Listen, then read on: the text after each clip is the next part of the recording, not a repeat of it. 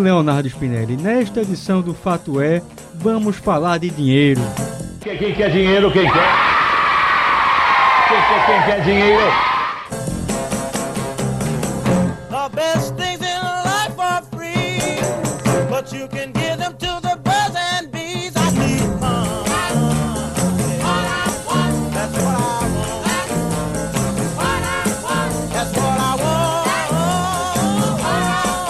Ser mais específicos, Thiago Wagner.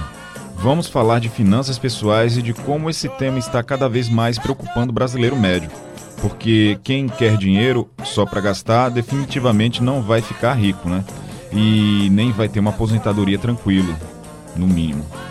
Com a reforma da Previdência diariamente no noticiário, as pessoas passaram a buscar alternativas, porque para muita gente a renda do INSS definitivamente não vai assegurar uma velhice tranquila. Pois é, Thiago, o assunto das finanças está mesmo mobilizando o brasileiro e o próprio Twitter percebeu isso na sua rede social. A plataforma apresentou um estudo inédito sobre o tema, ou melhor, sobre o que o brasileiro anda falando por lá. E o legal, Léo, é que de acordo com o estudo, 86% do público do Twitter guarda dinheiro. Isso mesmo, são pessoas que conseguem chegar no fim do mês com aquela graninha guardada, o que mostra que é a classe média quem usa mais o Twitter, não é? Sim, o levantamento mostrou que 64% desse pessoal são homens com renda mensal de R$ 7.900, um valor 112% maior que a renda média dos brasileiros.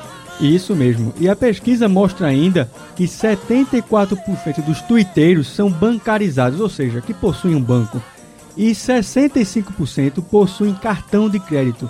Sobre aquela história de guardar dinheiro, 20% do público do Twitter vai um pouquinho além da história de apenas guardá-lo e quer mais dinheiro, ou seja, um quinto das pessoas dessa rede social investe em títulos de renda fixa ou também em ações. Infelizmente a gente não sabe quantas pessoas são, porque o Twitter não abre os números de usuários no Brasil, mas no mundo a plataforma tem 139 milhões de pessoas ativas todos os dias. Mas dá para ter uma ideia, Léo. A plataforma contabilizou de janeiro de 2018 a julho deste ano 6 milhões de tweets sobre finanças no Brasil e 4,4 milhões sobre bancos.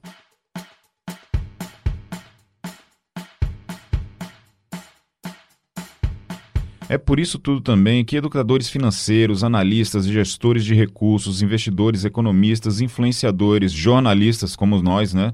E pessoas que se interessam pelo tema. Enfim, tá todo mundo lá comentando. Pois é, Léo, o que não falta por aí na rede mundial são especialistas falando sobre produtos do mercado financeiro, como taxas, retornos, riscos, benchmarks, enfim, é tanta gente que para se diferenciar, a cada dia aparece uma ideia nova para tentar chamar a atenção do público. Escuta só um pouquinho. Bilionários, estamos aqui na terra do melhor café do mundo. Para quem não sabe, o melhor café do mundo, né, aquele que teve a nota mais alta, é do Brasil, né, aqui no sul de Minas, mais precisamente numa cidade chamada Carmo de Minas. Bilionários, estamos aqui no Rio Paraguai. Esse rio dá para navegar por 2.800 quilômetros. Você consegue ir daqui do Brasil para o Paraguai? Consegue. Para o Uruguai também. Bilionários, continuamos aqui diretamente do deserto do Atacama com a nossa série sobre bancos digitais. Peraí, interior de Minas, Rio Paraguai, deserto do Atacama, isso aí é programa de finanças pessoais ou é de viagem? É um pouquinho dos dois, Léo, que junta duas coisas legais, que é fazer dinheiro render e ainda sobrar uma graninha para comprar aquela viagem. Quem está tocando o projeto é o jornalista Fabrício Guerato, que montou o canal Bilhão Educação Financeira. E nele tem a seção Trip Money, onde ele viaja para lugares paradisíacos para falar sobre finanças. Não é legal? Vamos ouvir um pouquinho dessa ideia do Fabrício. Bom, o projeto 1 bilhão educação financeira, obviamente, né, como o próprio nome diz, é levar a educação financeira para as pessoas. Porém, a gente quis fazer de um modo totalmente diferente do que já tem por aí. Como que a gente faz isso? Por exemplo, a gente grava é, falando de educação financeira em lugares paradisíacos. A gente já gravou no deserto do Atacama, nós já gravamos também no Pantanal, já gravamos em estações de esqui no Chile. A gente acredita que é muito mais gostoso você falar de dinheiro num paraíso do que, por exemplo, num escritório. Outro diferencial nosso, a gente traz constantemente diversos profissionais do mercado financeiro para falar de assuntos específicos. Hoje, por exemplo, a gente acabou de gravar uma série sobre FGC, sobre quebra de instituições financeiras, porém, a gente usou uma pessoa, né, um profissional que é chamado pelo Banco Central toda vez que, que existe uma intervenção é, do Bacen nessa instituição financeira. A gente tem também um cão educador financeiro, né, que é um cachorro, um golden, que é o nosso mascote, vamos dizer assim, que é o Dodge, que também às vezes aparece nos nossos vídeos. E a gente tenta traduzir numa linguagem extremamente simples para todo mundo entender. E além disso, a gente investe numa, numa edição extremamente bem feita. A gente acredita que não adianta você simplesmente fazer um conteúdo bom. Esse conteúdo tem que ser muito gostoso de ser visto. Você tem que ver o conteúdo comendo pipoca e não, não ver a hora passar, né? Quando você vê, você já viu 3, 4, 5 vídeos. Legal, Fabrício. Agora explica pra gente por que investir num canal de educação financeira. Você percebeu realmente o crescimento do interesse do público pelo tema? A educação financeira hoje está em franco crescimento. As pessoas estão buscando, elas estão aprendendo a gostar de, de entender sobre assuntos financeiros, elas estão aprendendo a gostar de guardar dinheiro, porque por enquanto o brasileiro só gosta de, de gastar e de fazer dívida, né? Então está mudando essa cultura tá mudando numa velocidade bem rápida. Com certeza absoluta a gente vai ter um outro Brasil daqui 10 anos. A gente vai olhar para trás, vai ter uma sociedade muito menos endividada, investindo muito mais. E tem uma outra questão.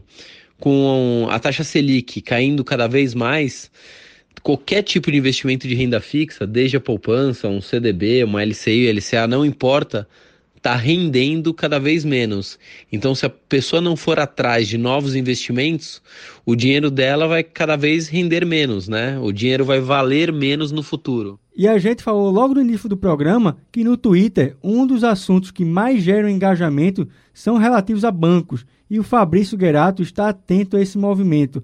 Tanto que no programa dele, o Fabrício dedica bastante espaço para fintechs, que são startups que estão aí inovando e derrubando as taxas bancárias.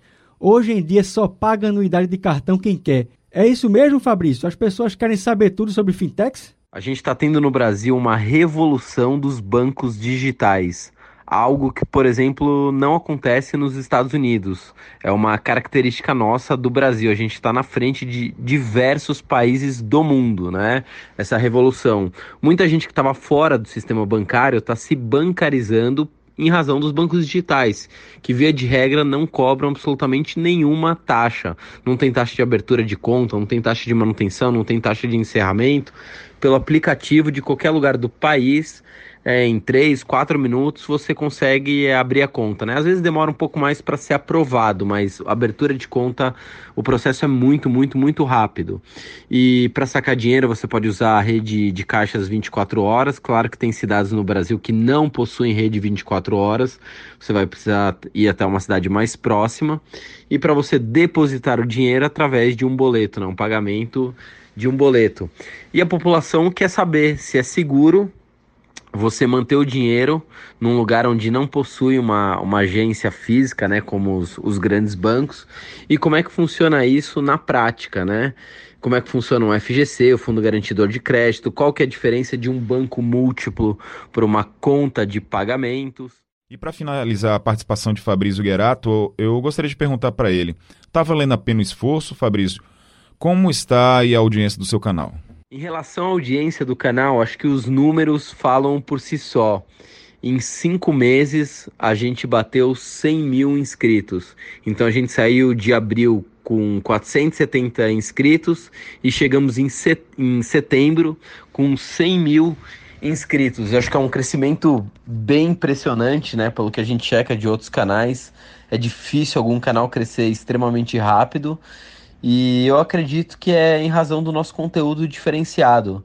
A gente fala de educação financeira de uma forma totalmente diferente de todos os canais de educação financeira que existem não só no Brasil, mas como no exterior, né? Como no mundo. Então acho que isso explica um pouco do, desse sucesso, né? Dessa receptividade do, do público. A gente fazer um conteúdo de qualidade, porém misturando um pouco de entretenimento junto, viagens, enfim. Acho que basicamente é um conjunto de fatores que fazem um sucesso. Quem também pode falar um pouco mais com a gente sobre a influência da tecnologia nas finanças e na educação pessoal é o Júlio Duran. Ele é diretor de produto e tecnologia do Guia Bolso, que nada mais é do que uma fintech criada para ajudar as pessoas com seus gastos no dia a dia. No começo era só um site e hoje é um aplicativo com mais de 5 milhões e meio de usuários. Será que tem gente? Fala aí um pouquinho, Júlio, como toda essa tecnologia ajudou a vocês a criar uma ferramenta de grande ajuda para os mais perdidos no assunto. A tecnologia tem que tornar as experiências dos clientes cada vez mais simples, automáticas, convenientes e inteligentes. É, o Guia Bolso ajuda de duas formas, pelo menos. A principal delas é fazendo de um modo simples, rápido, automático e gratuito a sincronização dos extratos e faturas dos usuários, eliminando uma grande barreira de uso. Sem isso, as pessoas teriam que digitar manualmente os dados de movimentação financeira e seria um atrito gigantesco. Impediria o uso e dificultaria. Da forma como nós fazemos, dá mais visibilidade é, para as pessoas do quanto elas ganham e gastam, de como elas usam o próprio dinheiro. E além disso, nós usamos essas informações todas para dar dicas personalizadas e individualizadas que fazem sentido para a pessoa naquele momento. Você vê, hoje existe muita conveniência na hora de gastar o dinheiro.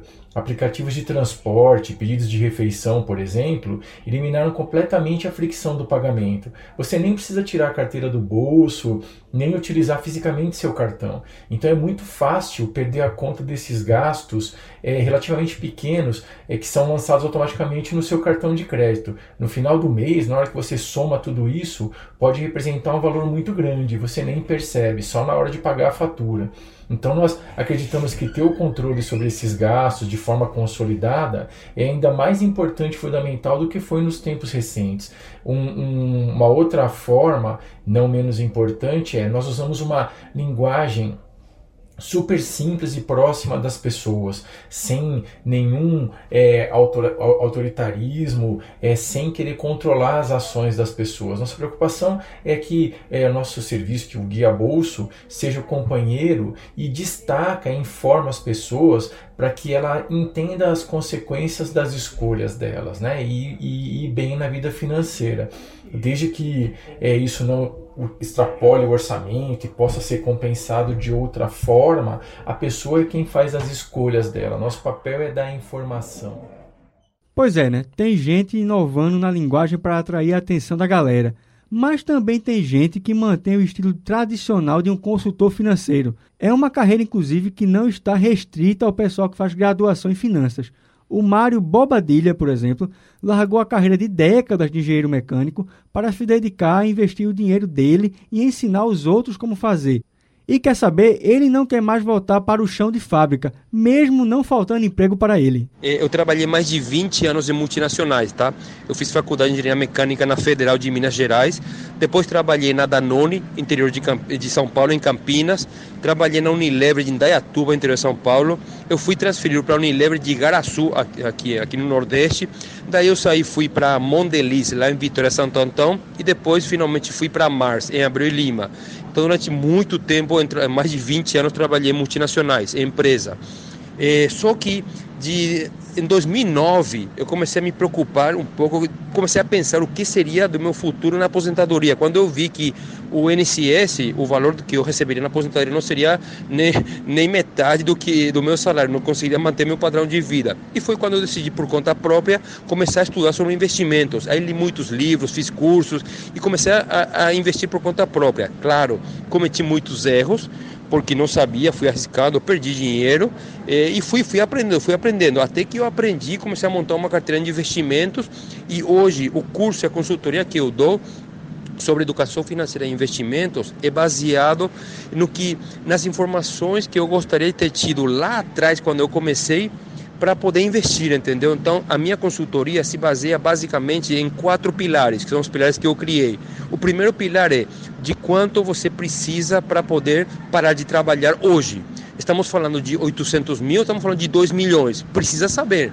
Segunda, segundo pilar, quanto você precisa investir todos os meses para chegar nesse valor, que é a independência financeira. É, 300 reais daria ou tem que ser 800 reais? Terceiro pilar é em quanto tempo você vai chegar nisso. Se você precisa de 1 milhão e 300 mil reais para a sua independência financeira e consegue investir 500 por mês, em quanto tempo você vai chegar? Chega em 10 anos, 15, 20 ou 30 anos. E o último pilar da minha consultoria é, é como você vai chegar nesse, nesse objetivo da independência financeira. É, como é montando uma carteira de investimento diversificada. Não é no banco que você vai ganhar dinheiro. Bom exemplo de Mário Bobadilha, né? Parece até aquela história do Ratatouille. Você assistiu o filme? Eu acompanhei um pouco. pois é, no caso do filme Ratatouille, o chefe Augusto Gusteau dizia que qualquer um podia cozinhar.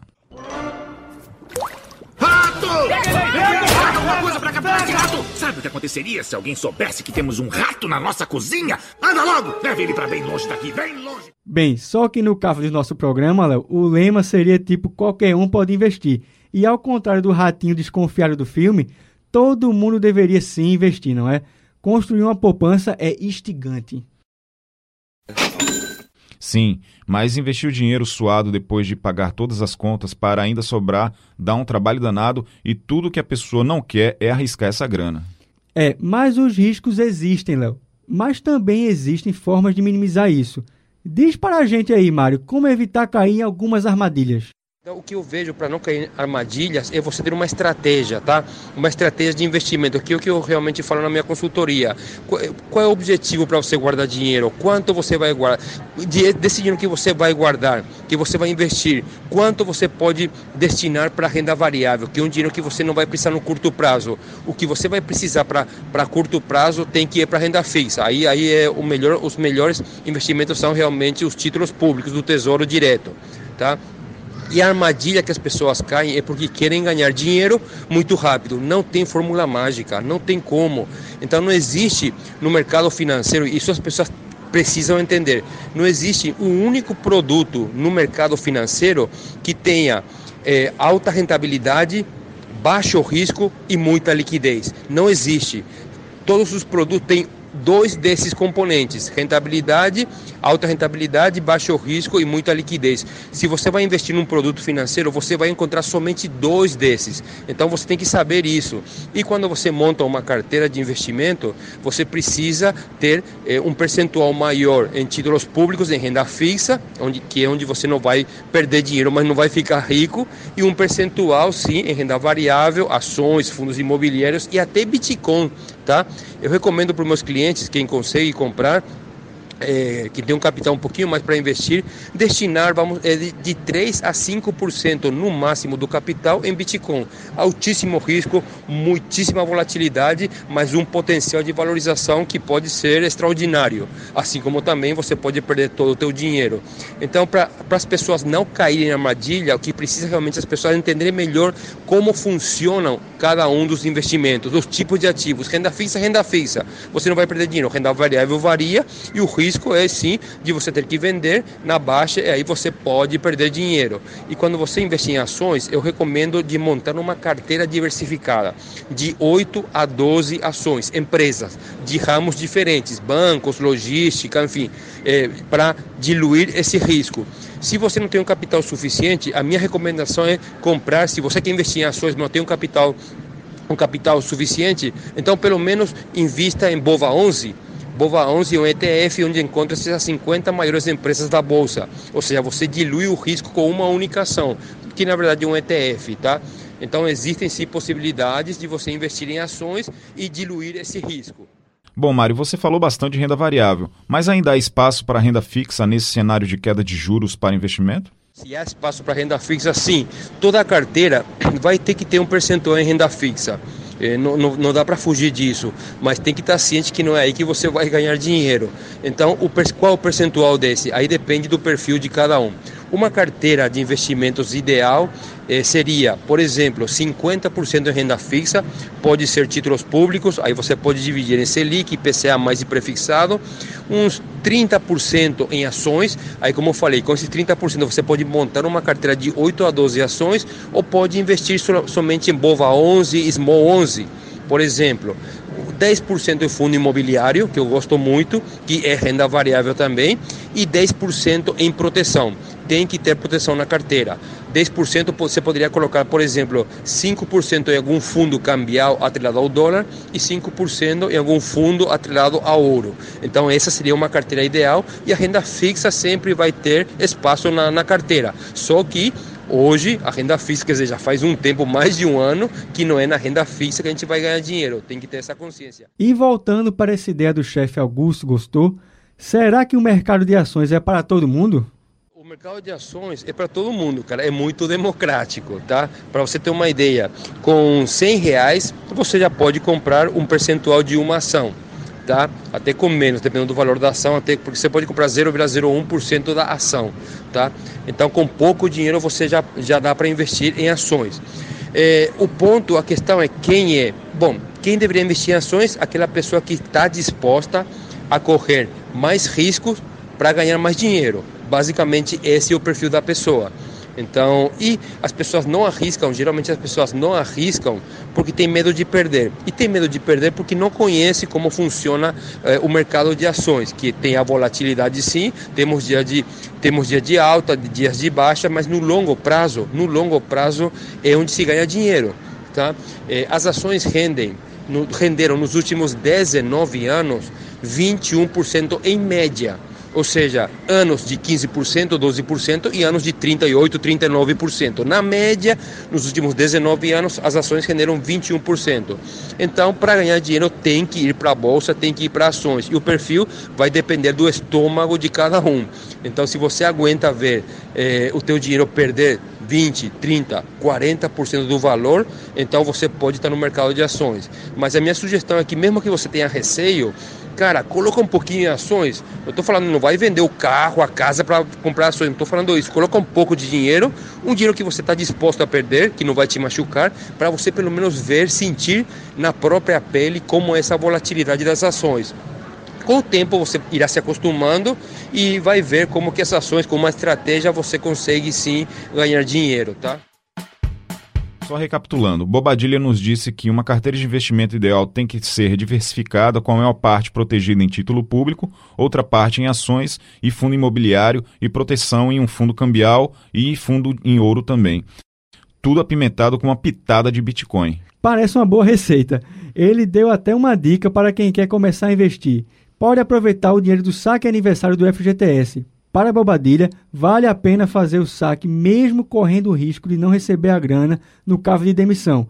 Mas como há muitos riscos, nem todo mundo pode seguir esses conselhos, porque a palavra-chave é disciplina. Diz aí, Mário. Aí depende muito de perfil, né?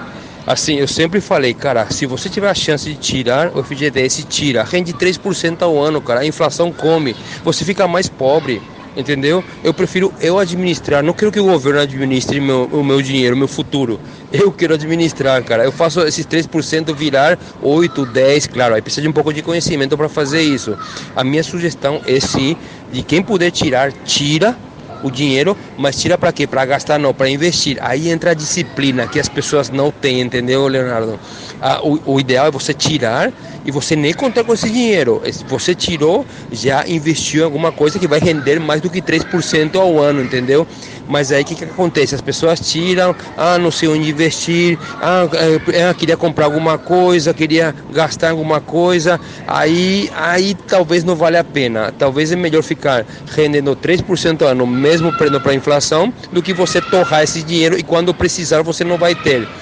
É, o, o, é um risco, claro, a questão de tirar, depois não vai ter é, se for demitido. Mas, cara, se você quer ganhar dinheiro, vai ter que correr riscos. É, é, aí depende muito daquela questão que eu falei do perfil da pessoa. Do meu ponto de vista, eu não quero que o governo administre nada meu, muito menos o meu dinheiro. Eu quero fazer porque eu faço melhor, entendeu? Essa é a minha posição. E para você aprender, para você saber, você vai ter que dedicar tempo a aprender sobre melhores formas de investir o dinheiro. É, o problema é que as pessoas não é, não é assistindo Faustão, não é assistindo novela, não é assistindo outras coisas que você vai aprender. Você vai ter que investir tempo e um pouco de dinheiro em aprendizado para você saber como multiplicar melhor o teu capital. Então, é, essa é a minha sugestão. Resgata, mas já sabendo como investir, como fazer esse dinheiro render mais, entendeu? O segredo então é desligar a TV e buscar informação, né? Hum, é, bom, só para esclarecer, Mário deu essa entrevista para a gente enquanto estava numa festinha de aniversário com a família lá no Shopping Rio Mar. Pois é, nada melhor do que ter as finanças em ordem e rendendo numa aplicação para dar um bom futuro para os filhos. E quem quer começar pode procurar uma gestora de recursos. Há vários no mercado. Mas antes disso, é bom saber que a atividade de administrador de recursos financeiros é uma atividade regulada pela CVM. Portanto, procure saber se o profissional que vai gerir os seus recursos tem autorização da autarquia federal. Mas cuidar do futuro é uma coisa que muita gente deixa de fazer, muito por conta da falta de educação financeira ou até mesmo da falta de interesse. No Brasil, é comum ainda ter medo de investir somente pela falta de conhecimento. Já outros não conseguem nem aplicar o que se convenciona a dizer como básico, que é gastar menos do que se ganha. Sobre essa questão da educação, quem fala conosco agora, Léo, é o professor André Magalhães, do Departamento de Economia da UFPE. Professor, por que ainda não é comum se ter uma educação financeira mais consolidada? Ah, no Brasil, a, a cultura de é, informação financeira, de formação financeira, de investimento, de poupança, é muito incipiente. É, nós não ensinamos ah, nas escolas ah, o, básico em relação a isso. É, é verdade até que os currículos têm mudado e mais recentemente isso tem sido colocado uh, como uma introdução para os jovens, mas é muito pouco. A gente tem muito tabu em lidar com o dinheiro, tem muita dificuldade em entender o que os economistas chamam de restrições orçamentárias, ou seja, o que é que cabe no meu orçamento e o que é que eu posso comprar. E como fazer essas escolhas, dado que eu tenho um limite para os meus gastos. É, então, isso é sempre uma dificuldade para, em geral, para todo mundo, até para quem tem domínio uh, da parte de matemática, matemática financeira, de conhecimentos mais avançados. E principalmente quando a gente não tem a formação. Então, nesse universo que a gente tem dessas mudanças tão rápidas que acontecem com essas novas formas de acesso, internet, é, de todos os lados, a mídia social, é nada mais do que natural de a gente ter também nesse universo pessoas que se apresentem para ajudar nesse processo. E isso é sempre bem-vindo desde que se coloquem informações corretas, de forma fácil, acessível para as pessoas. É, é para as pessoas entenderem os limites, a organização, o que é que é prioridade, para onde é que seu dinheiro está indo e mais ainda entender os limites dos seus gastos. Enquanto a gente não consegue colocar isso na, na mente das pessoas, passar a informação, tentar mostrar como é que se forma, se forma isso, como é que você organiza o seu dia a dia, a gente vai ter problemas sérios de, de orçamentos familiares. Vai ter muita gente desorganizada tentando correr atrás, gastando mais do que pode e acaba ficando inadimplente. Veja, isso não é só um problema para o Brasil. Nos Estados Unidos, onde as pessoas têm em geral uma educação até melhor, muita gente tem problema com cartão de crédito, que é muito mais fácil do que no Brasil, mais barato do que no Brasil. Então, quanto mais informação, quanto mais formação nós dermos, melhor. Muito importante essa fala do professor, né? Isso. E antes de encerrar o programa, temos um último convidado aqui no Fato É, que é o personal financeiro, é assim como ele se define, Leandro Trajano. Assim como muitos do que apresentamos aqui, ele está inserido no meio das pessoas que tentam dar um pouco de educação financeira aos outros. E Léo, ele fez questão de vir aqui gravar conosco na Rádio Jornal e conversar um pouco sobre essa importância do influenciador financeiro. Vamos ouvir um pouco a entrevista. Oportunidade boa estar aqui, Tiago, e aproveitar, né? Porque é um tema relevante que você está trazendo e também essa aí do podcast, né? A gente aproveitar esse momento que é riquíssimo, que o Brasil começa a despertar um pouco mais e a acordar novamente com esse conteúdo que você pode consumir, que você pode utilizar na hora do banho, de lavar um prato, de ir e voltar para o trabalho, qualquer hora a gente pode estar tá ouvindo não só música, né? Então, vamos embora. E como é que deu esse estalo para entrar nessa área? Em que momento você pensou, eita, agora eu vou fazer isso aqui e vou viver disso a partir de agora? Comecei a investir em Tesouro Direto em 2009 ou seja, 10 anos atrás. Consegui juntar milhas. Com milhas eu fui para o Peru estudar espanhol. Quando voltei para o Brasil, depois de anos, é que eu consegui terminar a faculdade. Foram sete anos e meio para terminar o curso de administração, bem longo, né? E aí a jornada continuou. Eu fui trabalhar na Bolívia, no Equador, uh, no Haiti, em Gana, em cada país desse que estava passando, ia crescendo na carreira, crescendo de remuneração, e era mais gente que ia querendo saber como eu estava me organizando financeiramente. E pouco a pouco passou a ser comum também amigos no Brasil, toda vez que eu vinha de folga, querer falar, ah, ó, dá uma olhada ali, sai com minha namorada, porque ela está poupando, mas só deixa na poupança. Se vier alguém de fora, pode incentivar a botar em outro investimento. Eu lembro que um amigo disse, ó, meu irmão está trabalhando, ganhando uma grana boa, mas está se enrolando, está se endividando. Sai com ele, vai tomar um café, essas coisas iam dando certo. E o pessoal começava a sugerir, ah, faz uma consultoria, tal. Eu dizia, isso é hobby, não faz sentido, né? Até quando eu voltei para o Brasil de vez, em 2013, eu pensei, ah, vou começar a estruturar algo nesse sentido. Eu já dava palestra há muito tempo, só que sobre outros assuntos. Estruturei palestra de educação financeira, de planejamento e uma consultoria. Por mais que eu pensasse, quem é que vai me procurar para falar sobre o tema? Afinal, é tabu, né? E aí começou a fluir. E, naturalmente, em 2017 já ocupava boa parte do meu tempo, que eu tinha também empresa de consultoria empresarial.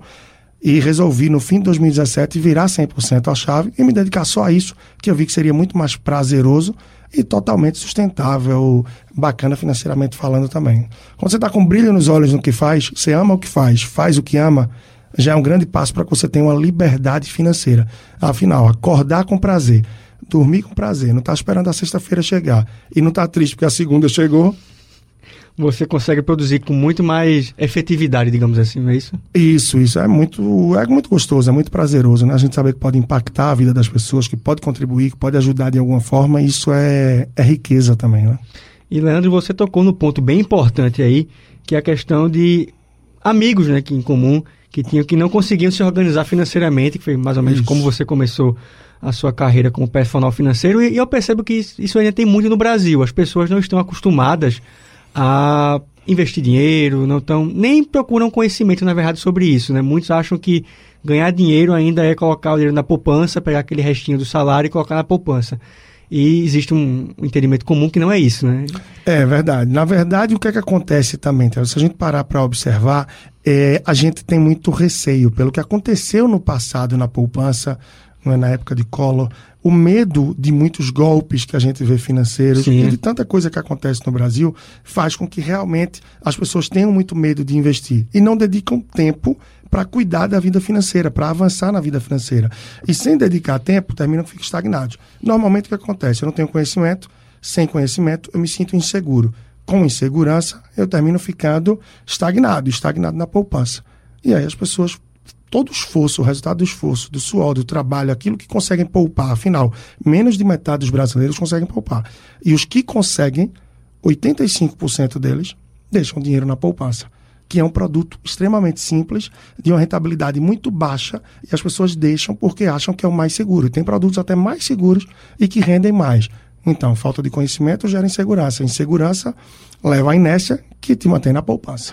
Seria um, o caso de tem uma maior divulgação, até parte do governo mesmo, dizer que o Tesouro Direto é um, um, produto bom que você pode investir, mesmo com agora a queda da taxa de juros.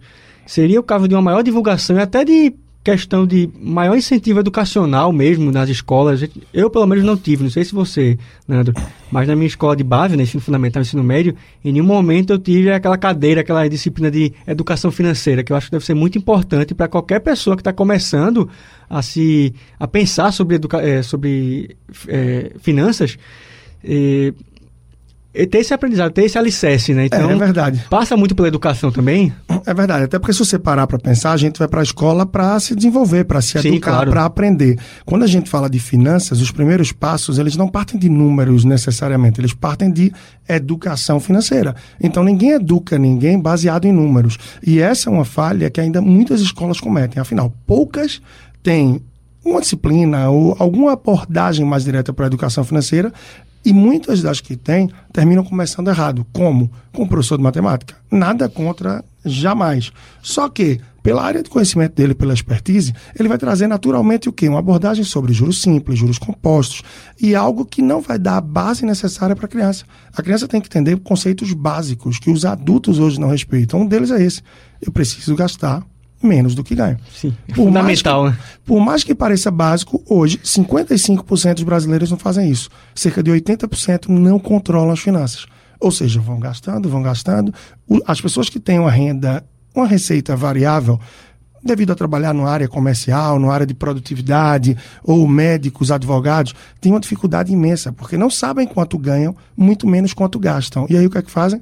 Deixa a vida me levar. Deixa na poupança, né?